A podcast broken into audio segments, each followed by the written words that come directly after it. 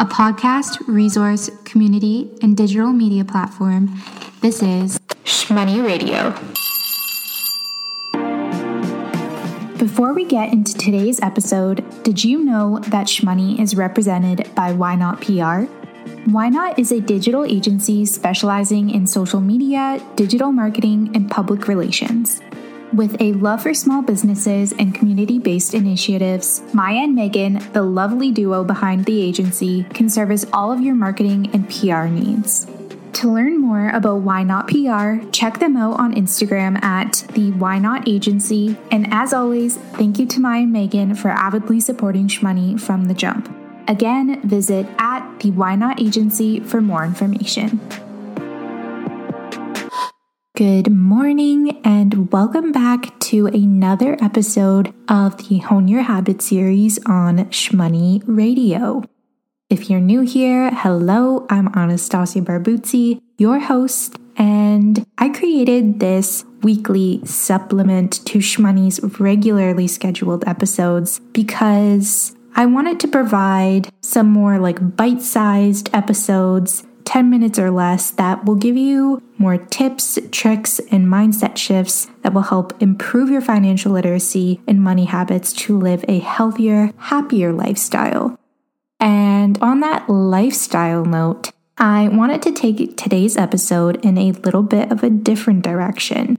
I'd like to address a little habit I've gotten into limiting my coffee intake or lessening it, and at times really listening to my body, although I love coffee, and kind of breaking off into like a little bit of like a tea. I don't want to say detox, but a period where I don't drink coffee or don't drink as much and really focus on things like matcha, which I also love dearly. But coffee is just such a beautiful tradition that I love. Like holding a warm cup of coffee and cuddling up and just like taking a few deep breaths before I work and the smell. There's just so many different things that I love about it. But I guess I could say those same things for something like a morning matcha. Matcha is just so on brand for Shmoney because, of course, we're the place where green turns to gold and the color is just gorgeous and it really just, it's a vibe. It's a vibe all around. I'm always looking for great quality matcha as well. I feel like I've mentioned this on Shmoney's accounts before the greener the better. And I always love supporting Canadian and female founded brands the reason why I'm bringing this up is because recently I found a really, really fairly priced matcha that is from a Canadian company. And I've really been enjoying it. I've been using it for about the past month. I found it at one of my favorite local coffee shops here. And this is not a sponsored episode. This is just me showing some love for this brand. And that is Genuine Tea the Kato matcha. I hope I'm saying that right. Kato or Kato, it's K A T O. You can get it on well.ca. You can also get it on the Genuine Tea website and maybe even at one of your local coffee shops. If you're familiar with matcha at all, a tin around 40 grams or one, almost one and a half ounces of matcha, I feel like normally ranges between like it's a big gap, like 35 to $50. But this matcha in particular is $24.95. On well.ca, it's $24.99. So I think it's a really, really great price point, especially for the quality of the matcha. It's like this nice grassy green, and there's so many health benefits too. It's so rich and full of antioxidants. It tastes delicious. It gives you like a more balanced energy boost. And that's also why I love a morning matcha, Monday matcha, matcha in the morning. I've shared because I've gotten questions about it before because I often have a matcha latte in photos on Shmoney's account or in my stories. I've shared my pretty much like go to matcha recipe in a reel but I've gotten more questions about it recently and I thought I would share it again and, you know, address the brand and the price too because I think this is again super affordable matcha powder. It tastes delicious. It's like widely accessible online and since, you know, we're talking like lifestyle and life hacks here on the podcast, I thought why not bring this episode to you so that you can maybe write it down in your notes, save it on your phone, or maybe I'll even create like a little recipe card. Let me know if you'd like a little like cute little recipe card to keep on your phone.